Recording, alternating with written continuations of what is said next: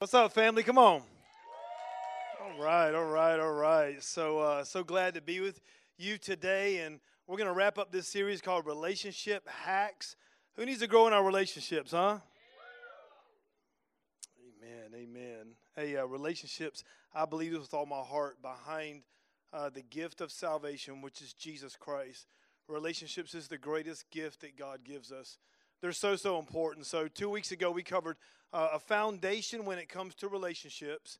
And we talked about the key is, is as, you know, and let me, let me use a scripture to be a better way of saying it.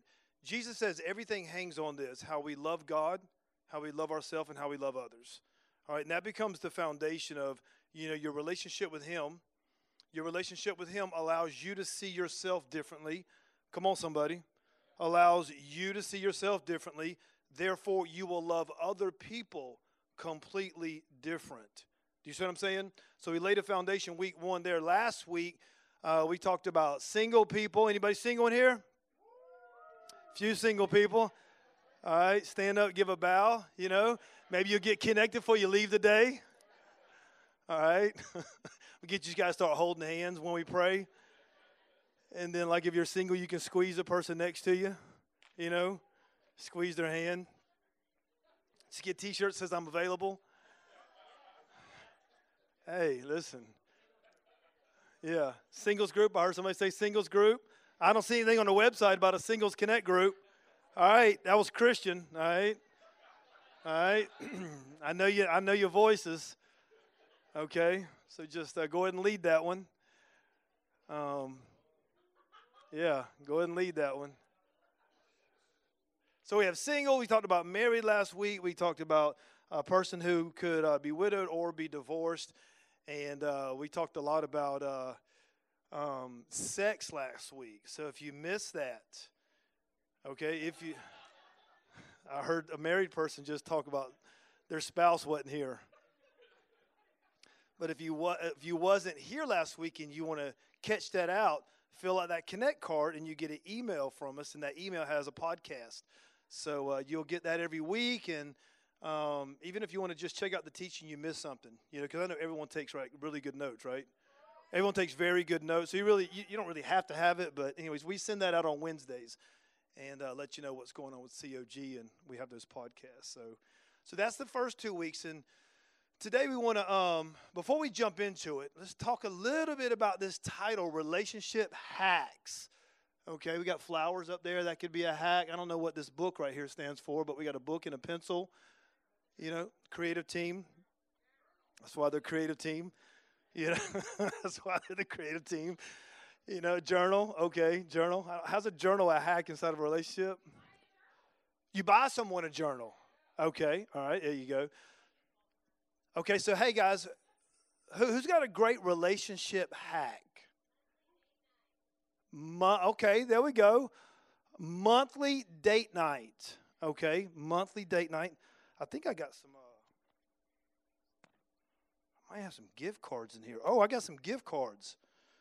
All right, I got some Starbucks gift cards. All right, whoever's got the best ones, got some Starbucks gift cards. Anybody got a good relationship hack? Do the dishes. Okay, do the dishes. All right. Do the dishes monthly, a monthly, uh, what was it? Monthly date night monthly date night. Okay. Encourage them. All right, we got to work on. We got to work on. We got to work on Christian. All right, got to help Christian. Christian's single now, y'all. We need to help. Somebody needs to help him out. Give him like a list of hacks. All right.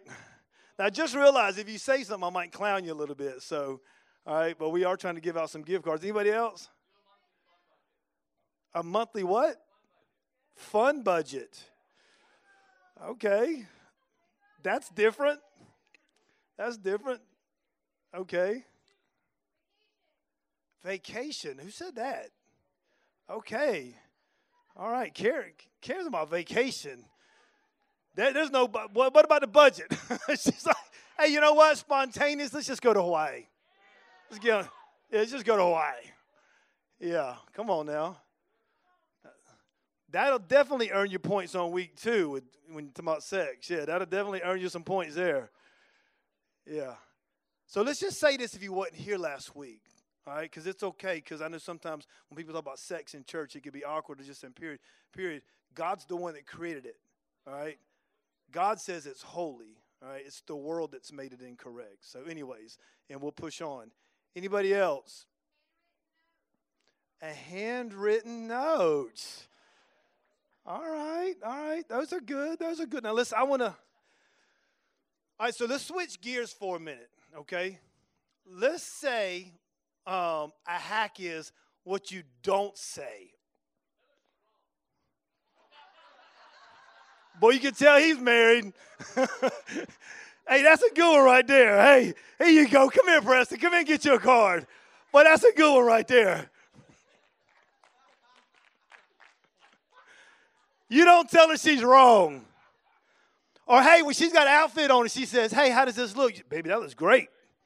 No matter what, baby, that looks great. Yeah. And and if you say something, if you say something else, you know what I mean? There's not going to be any uh, fireworks that night. Yeah. Apologize when she's wrong. Okay, all right, all right. That's kind of like what Preston said. Preston said she's not wrong. Yeah, she's not wrong. Anybody else on something that you don't say? How about like some goofy phrases? You know what I mean? Like them one liners or stuff like that. Some of you single people, come on, talk up now. Come on. You complete me. All right? Give him another gift card. Come on, anybody else? Anything that you don't say? Single people, come on now, help me out. Any single? Huh?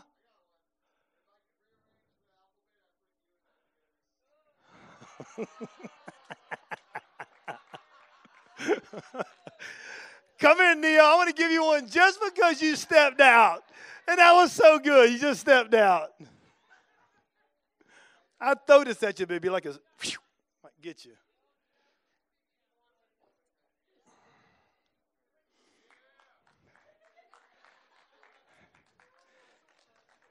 All right, one more, one more.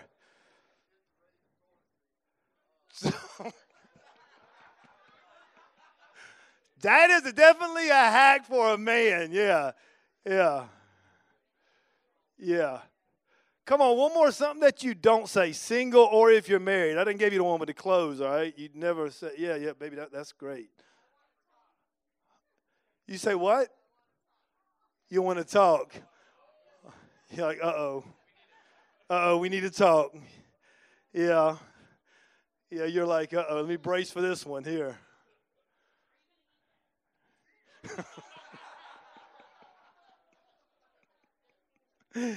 Are you going to eat that? All right.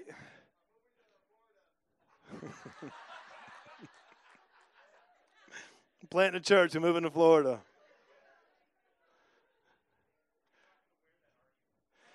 No, you don't say that. We've done covered that, Justin. And Justin, you've been married for a long time. Yeah, you don't say that. Yeah. Yeah. All right, one more, one more. I'm trying to give one more gift card away. One more. What you don't say. Don't use profanity. That's right. That's good. That's good.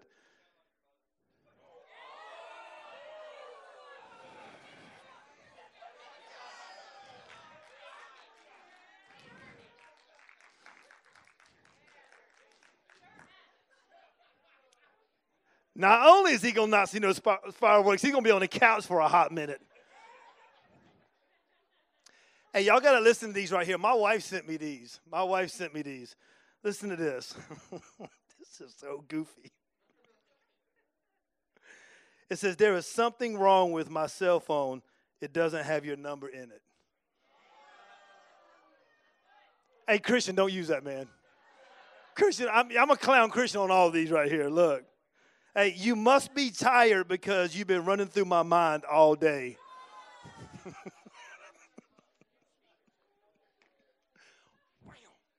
Don't you ever. Hey, look, Pastor Nate's going to be here next week. This is something he would say. He's married now, but he would say this. Hey, feel my shirt. Know that it was made. Feel my shirt. Know what it's made of. Boyfriend material. He's so passionate.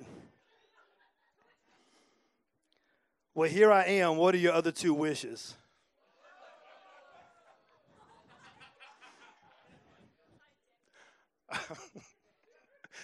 My wife and me were talking about this, and she like Googled these things. I was like, these are so stinking cheesy. All right, one more, one more. Do you believe in love at first sight, or should I walk by again? Christian, don't use those, okay? That's your hack. Don't use those. You're going to stay single for a long time. All right. Okay. Let's let's jump into this. I had I had some more, but we've uh, we've spent some time on that. All right. Hey guys, listen. Uh, let's jump right into. Um, let's go to Revelations three, and as you're going there on your apps, if you have your Bibles, if you're old school like me. Um, We've talked two weeks. This week, I want to talk to you about. Um, there's a couple words the Lord put in my heart, and I want to create a phrase with it. And um, we're going to talk today about stewardship that leads breakthrough. Okay? Stewardship in our relationships that brings breakthrough. Listen, you know, you cannot get to where God has purposed you to get without relationships. You can't get to where God wants you to get without not only stewarding those, but also other relationships will become paramount to get you where you need to get.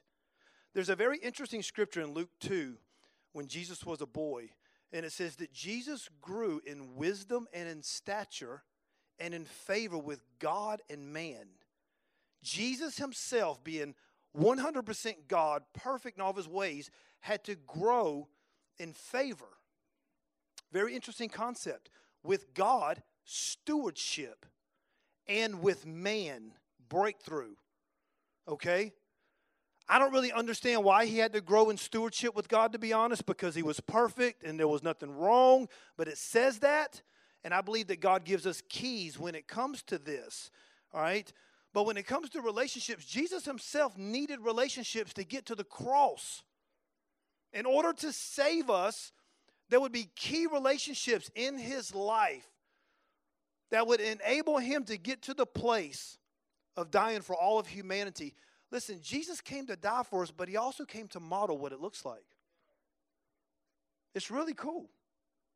I mean, God could have just inserted him inside of history right there, and he could have just laid down his life, redeemed all of us, taken his blood up into heaven, and we'd be saved. But he came as a baby. He grew up.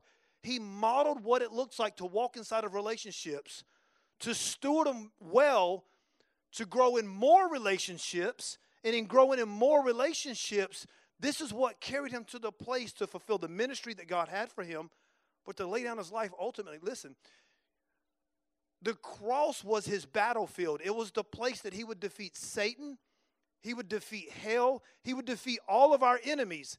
There is a battlefield that God has called you to. There is a specific battlefield that God has called you to, and you will defeat the enemy of heaven and all of the earth, all right, will be tripped out as God raises you up. All the earth. You might say, What do you mean? There's this promise in Scripture. It starts in Genesis and it goes all the way through the Bible. And this promise is inside of you, all the families of the earth shall be blessed. I'm going to say it another way. All right, when God raises us up and God uses us on this battlefield and God demonstrates his glory, it begins to impact all peoples. It impacts all peoples. We can't figure that out right now because a lot of times we're just looking through what scripture says a glass dimly. All right? But as we just continue to steward the relationships around us, and sometimes, listen, guys, it can be so tricky because you can be right in the heat of something and someone could really be rubbing you the wrong way and we don't realize what's going on. And it's so important to recognize that we are to embrace, all right? Embrace people. Never push them away, no matter what. Seriously. And we'll talk about this more we get to the backside of the message with the points. But God wants us to embrace. He wants us to embrace not just the relationships that are easy. God wants us to embrace the relationships that are so challenging so that we can not only release the love of God, but to be honest, this is the way that God's going to radically develop us inside of stewardship. Is with those tricky relationships. Are you with me? Okay? You ever have a bad day? Yeah. Normally, your bad day is based on what? Another human, right? Now, really, to be honest, another person can't dictate you having a bad day. Okay, but at the same time, we we do think that way, and sometimes it is those those moments. What if it was when I recognize automatically the challenge of whatever that is, the conversation, someone rubbed me the wrong way, bad body language, somebody say something, I see something on Instagram, whatever it is, and instead I flip it and begin to immediately, all right, try to grab a hold of that person. Could we actually eliminate no more bad days? What if it was always the root of it was a person, but really I just got to shift my thinking? Do you see what I'm saying? And I'm going to make sure I go after and it changes the whole concept. C- could you imagine if we didn't have a bad day? All right. Just want to get your attention a little bit. Revelations 3 verses 7 and 8. So, real quick, guys, a little backdrop. There's seven churches here that Jesus talks to. These seven churches are seven historical churches, but there's only one church, it's this one here, that Jesus doesn't give a rebuke to. This one church, the Church of Philadelphia, represents, all right, um, God's church in every generation, all right, from 2,000 years ago, 2,000 years ago, spit it out, Howard, 2,000 years ago, all the way to present time, okay? So there's always a group of people that God looks at, and He looks at you as the church of Philadelphia. So, with that in mind, let's read just for a second. It says, verse 7, it says, To the angel of the church in Philadelphia, write, These things says He who is holy, He who is true, He who has the key of David, He who opens and no one shuts, and shuts and no one opens. It says, I know your works I have set before you an open door, and no one can shut it. And I'm going to stop right there. I have set before you an open door, and no one can shut it. I'm going to talk to you for a minute about David, but before I do, I just want to minister this word to you. I'm going to say it from a prophetic standpoint. I have set before you an open door. Let me say it another way. Starting today, I believe heaven has opened up a door for you, and God's saying, I just need you to shift your mindset a little bit. Okay? I'm going to begin to take you into some new relationships where you have struggled in the past, whether it be, watch this, relationally, physically, emotionally, financially. All right? We're believing God for a building, and what the Lord keeps putting on my heart is there's going to be a relationship, Howard, that I bring to you that's going to be a shift. But I have to steward well the relationships around me, or that person that God has for me may never get to me if I don't steward well what I have. Do you see what I'm saying? But I believe the Lord is saying to us today that the door has cracked open in heaven, and I just need you to change the way you're thinking when it comes to all relationships good, bad, and ugly.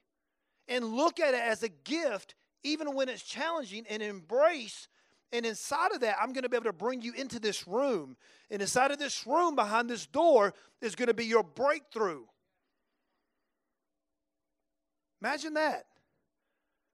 I've learned this the hard way, man. When it comes to like answers to prayer and breakthrough, like sometimes the greatest breakthrough comes through a relationship. It's not through you praying, it's through somebody else around you. And God just don't need me to pray anymore. He needs me to steward well what's in my hand.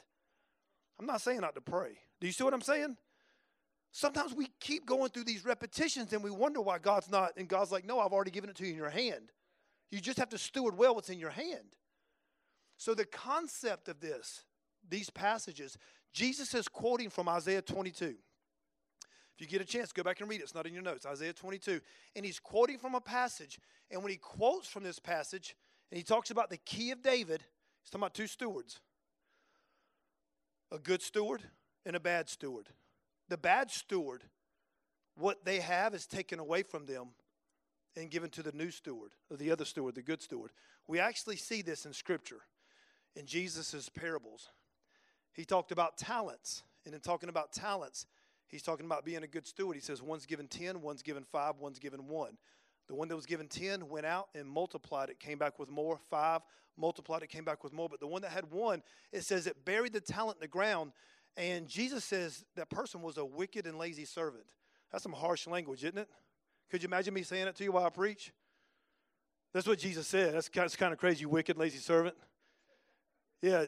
No, Jesus was making a very strong point of not being a good steward. Watch this. For us, it could be hiding something in our heart the love of God, the goodness of God that's inside of your heart toward another person.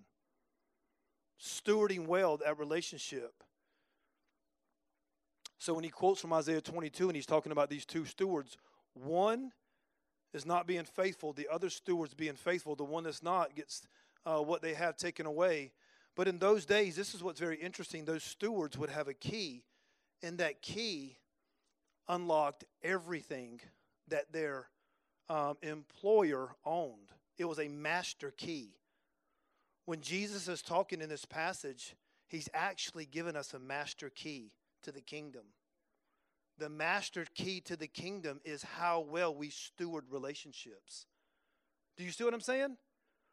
Like we need all these other places unlocked in our life, and God says, No, I'm giving you a master key. I have set before you an open door, and no one can shut it. I'm giving you a master key, and the master key is how well you steward the relationships currently right now in your life. Come on. All right? Hey, listen, when I was living in Alabama before I moved here, um, I had, uh, it was my direct report. I worked at the biggest steel company in America, and it was my direct report. And um, I did not have a background in that industry, and um, I was favored by God to get a job in management. And then they just gave me all these online courses, and I killed it and just continued to get favored by God.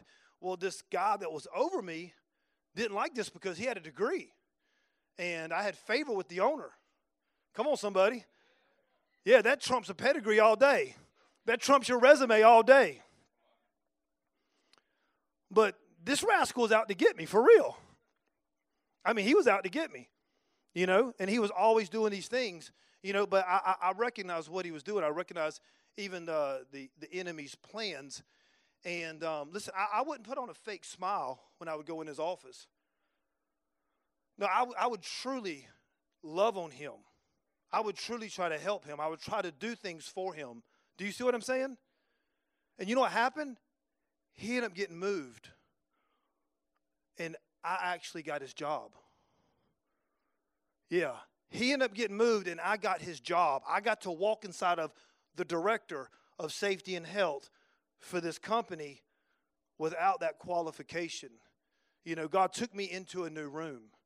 There's always instances like this, sometimes that we don't realize that God has the biggest breakthrough, whether it be career wise, financial wise, and it's just on the other side of that door. And sometimes it's just a matter of stewarding what's around you. It's easy. Jesus said this it's easy to love those who love you. He says, Don't even the Pharisees or the religious people do that? But when it comes to loving the ones that seem to be a thorn in your flesh, y'all know that scripture? You know, Paul had a thorn in his flesh. It was actually talking about relationships. That's what it was talking about. A thorn in, in, in the flesh, something that's always irritating, something that's always bothering. All right. You guys good? Okay. Can, can I hear you one more time? You guys good? Okay, I'm just checking because it seems like a little heavy in here, and I feel like like half the room's mad at me already. I'm just always want to get a pulse. All right.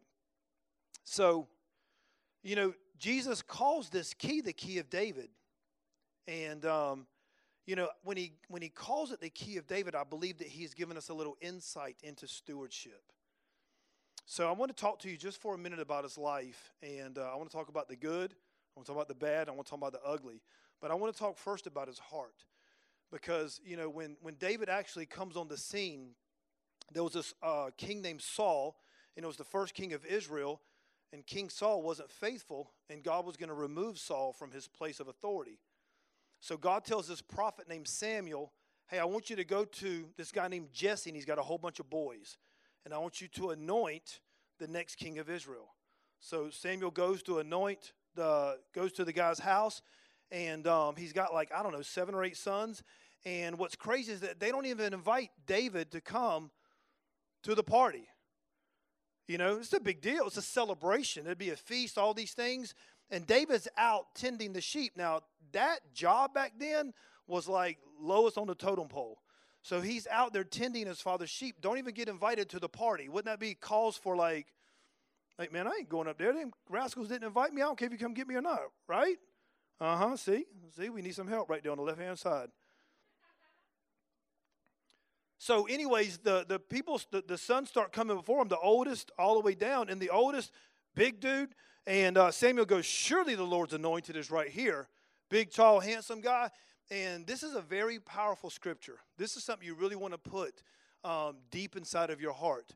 It's in 1 Samuel 16, 7. It's not going to be on the screen, but this is what it says. I'm going to paraphrase it just a little bit. And, and God tells Samuel, He says, Hey, man, I don't look as people look, I don't look at the outward appearance. He says, I look at the heart. That's powerful, isn't it? Hey, hey, sometimes don't we do that? Oh, maybe y'all, not y'all, just me? All right, my bad. Forgive me, Lord, I do it. I repent for everybody in here. Maybe it's just me. Maybe that's one of the biggest hangups in relationships is that I'm always looking at the outer. I'm always looking at the superficial and not really looking at the heart or the potential of a human. Because what did he see in us? says Jesus Christ loved us so much that even while we were sinners, he still died for us. Like there's nothing there, but I see potential. I'm going to die for them. Do you see what I'm saying? So thank God the New Testament gives us even more insight into David's life because David made some jankety mistakes, okay? I'm going to talk about one of them.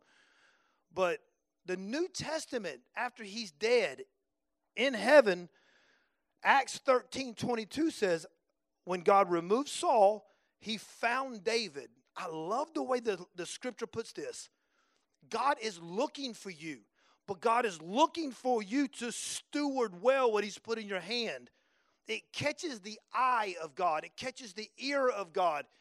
Listen, guys, like God is always moving. His scriptures talks about this throughout the Bible. It stops him in his tracks when we do certain things. God, listen to me.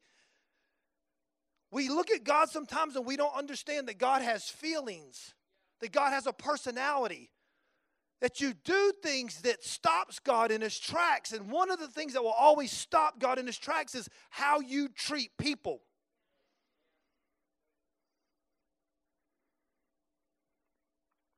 Boy, I'm preaching to myself. That's good. That's good, Howard. How you treat people, bro. All right?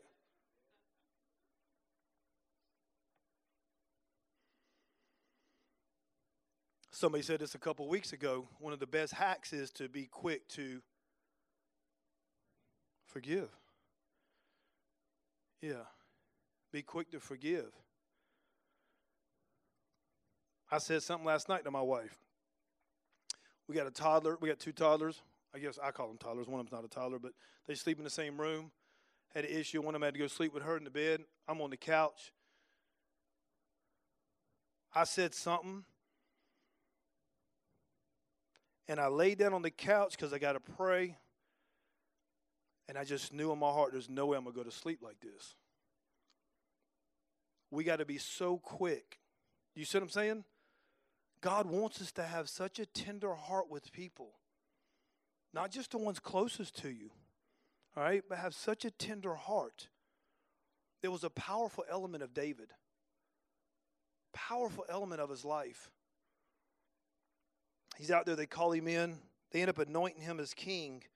It's about 10 to 12 years later, somewhere around 12, 12 years later before he had actually become king. And he began a journey where Saul, who was still king, I mean, would try to kill him.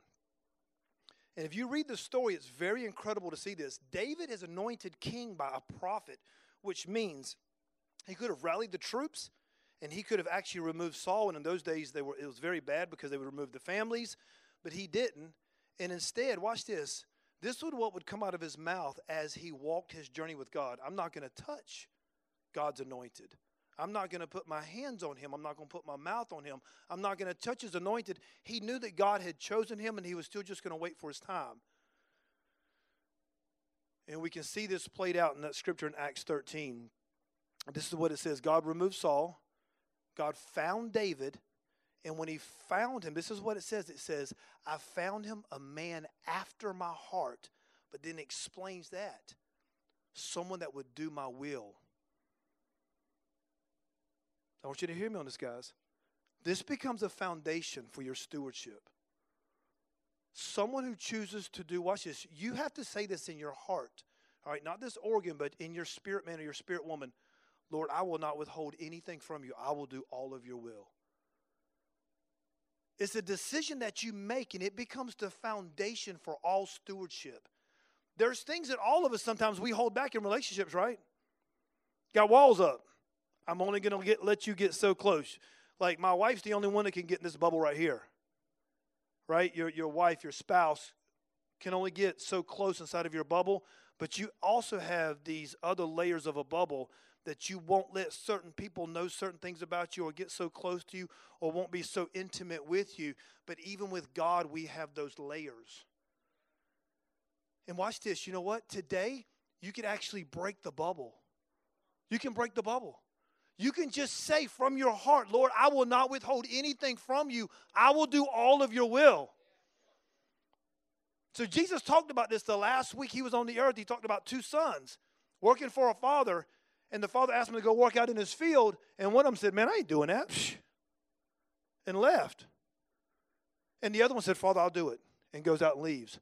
The one that says, I'll do it, and goes out and leaves, he don't do it. He just takes off. But the one who actually said, I'm not going to do it, repents, has a tender heart, turns and works in his dad's field all day long. And Jesus asked the question who's the one that did the will of God? Not the one that just said it here, but the one from here. The one from here that was tender that says, No, no, no. All right, I made a mistake. No, Lord, I will, I will do all your will. It, it, it is a heart condition God is looking at the heart. He says, I, I, I, just, I need you from your heart to say, I'm willing to do it all. And this is actually what it testifies about Jesus in Hebrews 10. And it says, A body you have prepared for me, talking about Jesus. And then it goes on to say something that came from Jesus' heart. And it says, In the scroll of the book, they use the scroll. He says, In the scroll of the book, it is written of me to do your will. Even when Jesus was in Gethsemane, the hardest night of his life, when the Father was saying, You're going to have to go to the cross, and when you go to the cross, you're going to have to drink this cup that the nations have drank. This place of rebellion. You're going to have to you're going to have to become like them so that they can become like you. And he was like, Are you kidding me? I mean, I'm willing to go to the cross, but I got to go through this. And he says, You have to go through all of that in order to redeem them. And he says, Is there another way? I mean, can there be another way? You're, you're the Father, you're the Creator. Can there be another way? And you know what you hear? Silence. Because the Father had done said, This is the only way. And it says Jesus prayed three times. Listen to the humanity of this. And then he gets up after he prays three times. Sometimes, listen, God doesn't speak, not that He's not speaking to you. Sometimes God is quiet because He's already told you which direction to go and He protects yourself from yourself, stopping you from making a bad decision, making an emotional decision when He's done said, That's the way. You already know that's the way. And even in being quiet, He's speaking loudly, saying, You know the way. You know the way to love that person. Are you with me? And then when he gets up the third time, he says, Not my will, your will be done. Saved all of us. This is the foundation of stewardship. And like I said, the door is cracked for all of us today.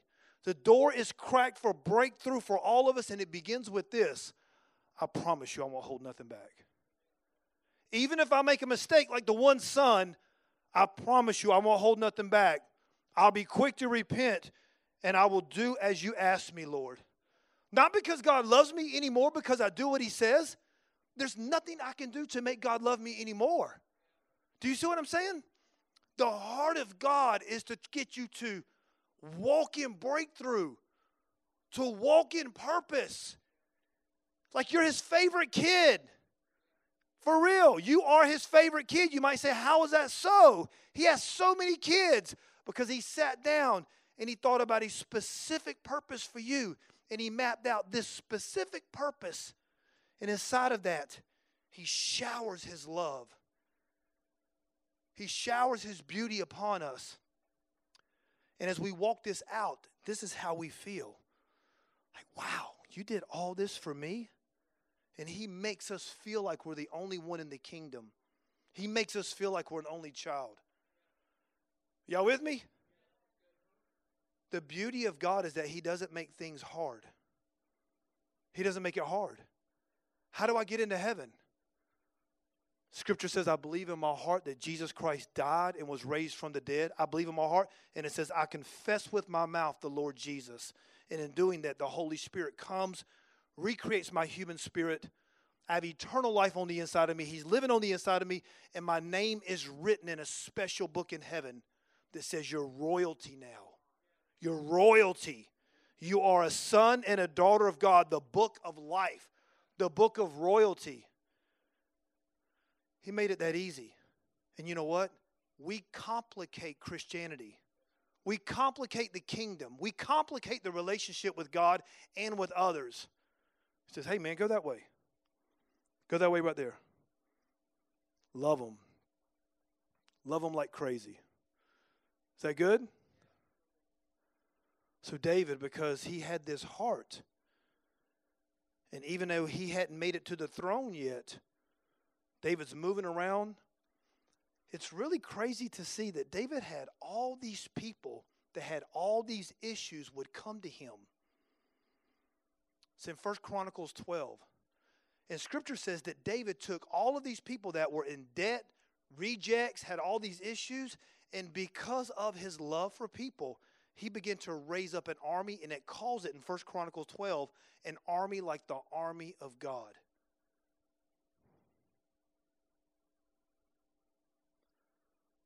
This is what we need.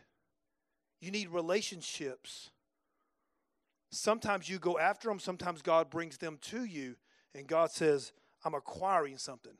I'm acquiring an army around you for a battlefield that I have for you because I want to do something incredible through your life. Are you with me? Does this make sense? Is it hard? Okay, I got one amen. It's not hard. Let's define that for a minute.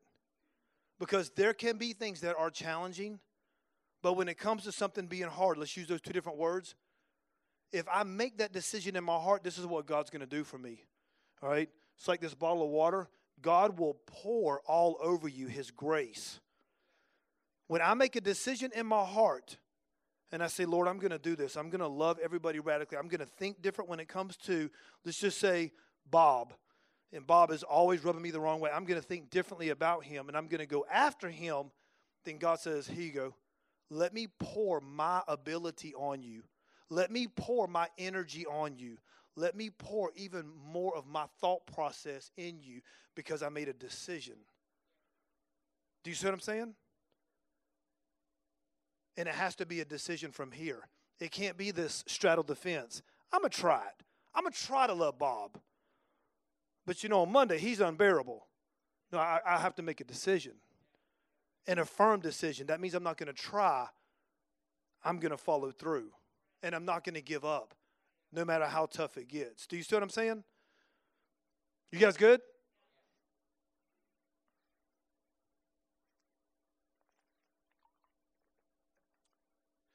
So David was an incredible leader, and I love the fact that it says in the New Testament it talks about David's heart. That David was a man after God's heart, that he would do the will of God, because David made some really bad, bonehead mistakes. Okay, and I want to talk for a minute about one of the biggest mistakes that David made. And I want to talk about the root of why that mistake happened. And then what happens to us when it comes to us failing to steward relationships. Are you with me? Okay. Are y'all with me? Okay, praise the Lord. Y'all alive. Come, Holy Spirit. Come, Holy Spirit. Breathe on them, fall on them, help them out. Help me out, Lord. Help me out. So there's a passage in 2 Samuel 11, and this is when David has. David's in a place where he's conquering left and right. David was a mighty, mighty warrior. David was an incredible leader. Um, some of the things that David uh, had massive gaps in, David had massive gaps um, in being a father. Okay, and you can see this in Scripture. Okay, but his heart, because he was willing to be quick to repent, you see this in his life, and he would follow through and he would make mistakes. Listen, God gives him this incredible word that he had he was a man after God's heart. Okay? So in 2 Samuel 11, yeah, it's 11, um, there's this sin that David commits with this woman named Bathsheba. It's funny, her name's Bath Sheba. That's how it looks. I've always heard people say Bathsheba, so I'm just thinking the H is silent, but it looks like Bath. That's the way it's spelled B A T H. They named their daughter Bathsheba. Bathsheba, all right?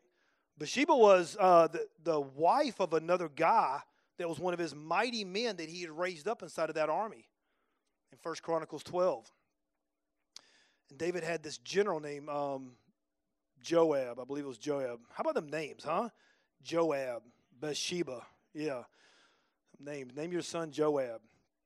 So at this point, um, so the sin is David ends up committing adultery uh, with this woman. Okay? I'm just kind of giving you the real quick, all right? Because I want to get to the root of why this happened. David commits adultery with him.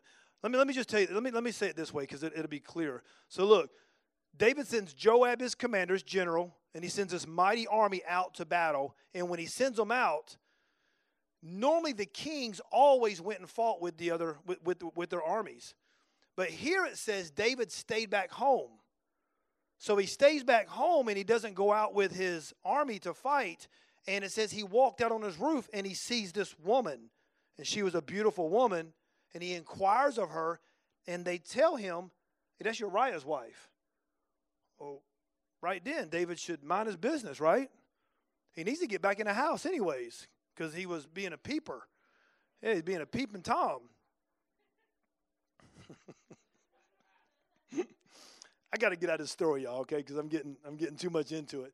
So so check this out, all right? So David commits a horrible act here because not only does he commit adultery, but David ends up getting her pregnant, and when he gets her pregnant, he tries to hide the sin, and he brings Uriah back from the battle, and he tells Uriah, "Hey, go to go go hang out with your wife," and he's trying to get him to go sleep with his wife, and um, Uriah is such a man of honor, he sleeps at the king's door. He says, The Lord is with our men out there in battle. Our men are battling. He says, I'm not going to go be with my wife. And he lays at the king's door, a man of honor. Then David keeps him there a couple more days and gets him drunk, trying to get him to go hang with his wife. And he still sleeps at his door. Then David sends him back to the battle, tells his general, put him in the heat of the fight and withdraw the men. That's bad. As bad as it gets. Not only do you sleep with a man's wife, but he ends up ki- committing a very bad crime. And in the midst of all of that, how in the world does a man that's following God, that's doing all these incredible things, all right, for God, for the kingdom of Israel back then, do something like that? It goes back to how the scripture opens. It says, He sent His army out and He stays back home. It becomes insight into a principle throughout scripture if you listen to me, guys, if you do not continue to conquer and move forward, you will make the dumbest mistakes. You will look back at yourself and say, How in the world did I handle that relationship that way? Because you are not on your toes, you're on your heels. Listen, when God begins to prosper us, God prospers you because God loves you and He wants to bless you, but the favor of God is for everybody around you. We get to enjoy it. But in the midst of enjoying the favor of God, our heads swell sometimes and we don't stay on our toes. We get back on our heels, and then all of a sudden you're like, well, I kind of got this myself because I preach so good. or whatever you do. You see what I'm saying? We start to think of ourselves as something beyond ourselves. Our heads begin to swell. Relationships begin to get wrinkles inside of it. And that which God has set up to impact the world can fall apart fast. It was very interesting a time in my life when I was just radically seeking the Lord. I was about to move into a new transition of my life, and God was wanting to bless me. God had multiple opportunities for me in ministry. And the Lord gave me this scripture in Deuteronomy chapter 6. And this is when the children of Israel have come out of Egypt, they come out of slavery, God brought them to a place where God was providing for them and He was taking them into the promised land. And He says to them, He says, Hey guys, check this out. I'm going to take you into a land that you didn't pay for. I'm going to give you houses that you didn't build, cities you didn't build. I'm going to give you, because for them, the agriculture piece was like money. I'm going to give you these olive trees you didn't plant, vineyards you didn't plant. I'm going to give you all this. But then He makes this statement Hey, when you eat and are full, then beware. God used to give me that scripture over and over again when I'm about to transition into a new season. I want you to hear me, church, because watch this. A door is cracked open for us. And God says there's breakthrough on the other side. We have to be careful when you begin to walk through the door and you get some breakthrough that we don't kind of sit back on our heels a little bit. Wow, you know, things have gotten a little easier because God does want life to become faster the speed of the kingdom of God. God brings relationships into your life. All of a sudden now, there's different pieces in your life where you might not be struggling because of other people's giftings, other people's resources, whatever it is. And I can lean back and not do what I did to get me through that door. When you are eaten, when you have eaten and are full, then beware. Are y'all with me? So the principle here is that God expects us. Listen, He expects us to always steward well what's in our hand, and God always wants us not to lose sight. He's the one that got us there. To stay on your toes. Radically love people. Because God's going to give you more. He's going to give you more relationships. He's going to give you more influence. He's going to trust you with more. All right? You guys good? All right. Um, just for my people up there, we're going to skip Ephesians for time, and we're just going to go right into the three points on the back side of the message. I want to talk to you about three points, and we could get um, we could chat about these for quite a bit, but um, I'm just going to spend a little bit of time on them. So the first one is honor. One of the first big pieces when it comes to stewarding relationships well is the concept of honor. And the scripture reference that we have for you is 1 Peter 2:17. It says honor all people. That means that we don't pick and choose who we honor. You know, honor is different from flattery. Flattery is borderline demonic. Honoring is from the kingdom. Okay? Honoring is a decision that we make inside of our heart to see the value in another person. Honor all people, love the brotherhood, fear God, honor the king. So, you know what? One of the greatest ways that we honor is through our lips, through our mouth. Notice what I said now. Flattering is borderline demonic. That means I, I, I say stuff to people that I really don't mean. Do you see what I mean? Or let me say it another way. This would be a better way of saying it. I say something to you to try to get something from you. That's called manipulation, which is demonic. That, that's, that's not honoring. Honoring is you really see the potential in a person. And watch this. You might say sometimes, How do you do that? Look at yourself. Jesus saw something in you. And some of the greatest ways that we honor is to go right back there. Jesus loved me and he gave his life for me. Listen, you are so worthy. Come on, somebody. You are so worthy. The blood of Jesus was shed for you. So, just from that foundation, I can love on people, honoring people with the words of my mouth. And you know what, what God wants to teach us? God wants to teach us how to do this really well. Like, seriously. Like, honor people like crazy. Talk about their heart. Talk about the beauty of their heart and how Jesus sees them. Even inside of that, what happens is that when you do stuff like that, then what's going to happen is God will add to that, and God will sometimes will give you maybe even some insight they don't even know. This can be a big deal in people's lives. This can be a really big deal in your life. Okay? All right, like I said, we can spend a lot of time on this, but just for time, I'm going to keep moving. So the second one is don't be offended. Don't be offended. So Proverbs 19:11 says, "Good sense." Somebody say good sense. Makes us makes a man restrain his anger.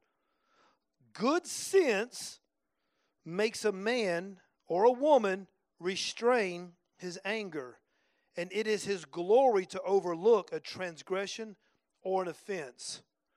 Hey, look, just because you get mad don't mean you beat yourself up. Just make sure you're quick to repent. Just make sure you're quick to repent. And be careful not to be angry at yourself. Come on, somebody. Be careful not to be angry at yourself. Forgive yourself. But notice it goes on to say, it says, a person like this will overlook a transgression or an offense. Hey, listen, we live in a culture right now where, like, offense is building up these barriers everywhere. Okay? The Republicans are mad right now because the Democrats are in office. And then when the Democrats are in office, you know, they're mad at the Republicans. You can pick, pick which side, okay? I'm not getting into political, but what I'm saying is all you got to look at your phone. You know what I mean? You look at your phone and just like everybody's fighting, whether it be political, social media. People just want to blast somebody. You can get blasted. Every single day you have an opportunity to be offended. You can be offended at a person. But you know what happens? When we take offense, this is what begins to happen. When we take offense, not only does it build up barriers inside of our life, but it begins to actually create a barrier with God, and it's not God doing this. I want you to hear me on this, okay? Because I feel like God wants to just get inside of our hearts for a minute. When we begin to build up offense inside of relationships, it hinders breakthrough. And when it hinders breakthrough, what happens is that now all of a sudden I feel like God is not hearing my prayer, that God don't care about me. I'm struggling down here. Don't you see this? And I'm not breaking through, therefore I get offended at God. Do you see what I'm saying? I want to bring back around what I said when I opened up. Some of the greatest breakthrough that you will walk through will not be through your prayer life, it will be how I steward relationships. And really, guys, you know what? To be honest, sometimes I just got to steward my eyeballs and my ears and stop watching certain stuff that just causes offense. If I spend a bunch of time on social media and it bothers me, turn it off. If it's the news, turn it off. Do you see what I'm saying? You already know what gets you hot. Good sense is the person who knows how to restrain anger. You already knows what gets you hot. What begins to cause this domino effect in your life. And all of a sudden you're just like, you're mad at a people group. Well, how dare them? Who do they think they are? Do you see what I'm saying? Now, watch this. I'm going to go a little bit deeper now. Because usually what happens is that the enemy begins to use stuff like this because that's the people group that you're called to set free.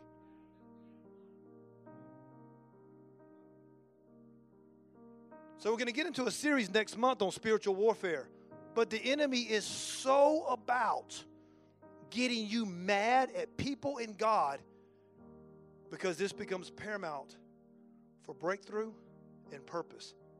When you accept Jesus, he know he lost a war. He's trying to keep you off that battlefield. He's trying his best to keep you off that battlefield.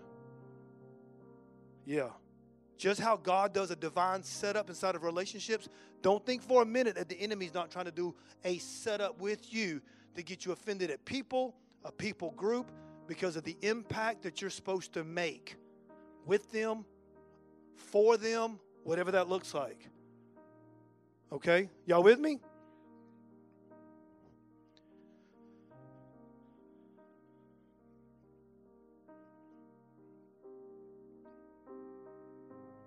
Go and put that other scripture up there. I'll, I'll be quick with it. Psalms 119, 165 says, Great peace have those who love your law or your word. It says, Nothing shall offend them or make them stumble. You know, God, sometimes what we got to do seriously, hey, look, when you feel like something's offended you, get inside the Word and read until God speaks to you. Do you hear what I said? Read until God speaks. Don't give yourself like I'm going to read one chapter, I'm going to read two chapters. No, read until you hear the voice of God. Yeah. You go read Psalms and you'll see left and right David running for his life, running for his life. But read until God speaks to you so that He can do this, so that He can help your heart, so that He can help your emotions. Maybe He can remove some offense, bring healing to you, but also establish you in that area so I don't have to continue to go around that same mountain. Great peace have those who love the Word of God, and nothing shall offend them. Amen. All right, the last one is uh, be generous. Okay? Be generous. So, this scripture in 2 Corinthians 8 9, it might be the most prolific verse in, in the Bible, my opinion, on generosity. And it's talking about Jesus. And it says, For you know the grace of the Lord Jesus Christ, that though he was rich, yet for your sakes he became poor that through his poverty you might become rich. 2 Corinthians 8 and 9, those two chapters, it's actually talking about finances. But this scripture here, it's actually encompassing all prosperity that Jesus paid for. It's talking about him on the cross, and it says, He who is rich, Jesus, right before he went to the cross, he said, I know where I came from, and I know that I possess all things. And when he got on the cross, he was stripped of everything not just his clothes, not just his dignity, but he was stripped of something way more important. It's when he said, My God, my God, why have you forsaken me? That was the moment that he became separated from the Father so that you never have to be separated from God, watch this, or another person again. He broke down the wall when he said in John 19 30, he says, It is finished, he was talking about that nature of offense, that nature of rebellion, that nature of, I'm going to get you. And I'm going to get you by giving you the silent treatment. I'm just not going to talk. I'm going to unfriend you. He got rid of that. He says, I'm going to make you like me. I'm going to bring you into the presence of the Father. I'm going to show you what it's like to be loved. And that way you can give it to other people. And the more you give it to other people, the more you're going to grow in that revelation of love, of who you are. And because he did that, it's so important for us to be generous with it.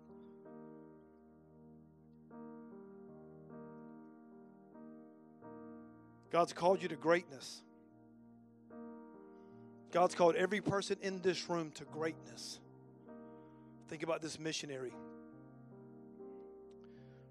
to Africa as a British missionary. Incredible man. His name was David Livingstone.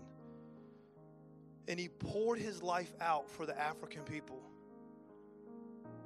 He chose to create roads for other missionaries could come, but just to give his life for these people. And at his death, the African people said, This man is one of us. And they took his heart and they buried his heart in Africa and they sent his body back to England because he so loved these people and poured out his life. He was so generous to give what Jesus had gave him. Not only did he impact the generation that he lived in, but those who would come behind him. That's powerful.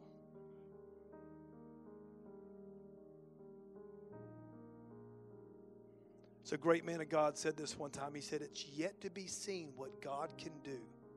It's yet to be seen what God can do from someone who is completely sold out or generous, willing to pour out your life. You know what? It begins with what's in your hand, the ones around you. All right? Let's stand. I'm going to pray for you guys.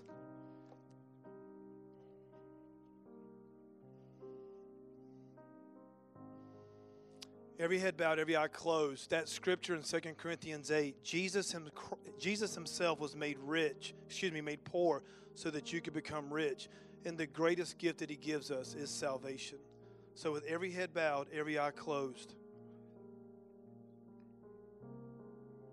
if you came in here today and you don't know Jesus as your Lord and Savior, hey, listen, today is your day to receive the greatest gift ever the gift of eternal life.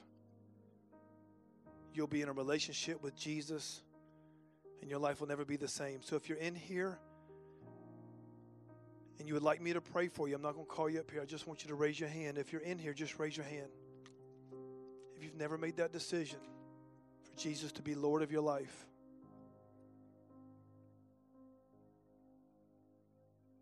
every head bowed, every eye closed. So God always wants us to make a decision, take a step of faith. I want you to say this prayer with me, whole church family. Lord Jesus, come into my heart and save me. I repent of my sin. I receive you as my Savior. Help me on this journey. In Jesus' name. Come on, everybody, let's celebrate.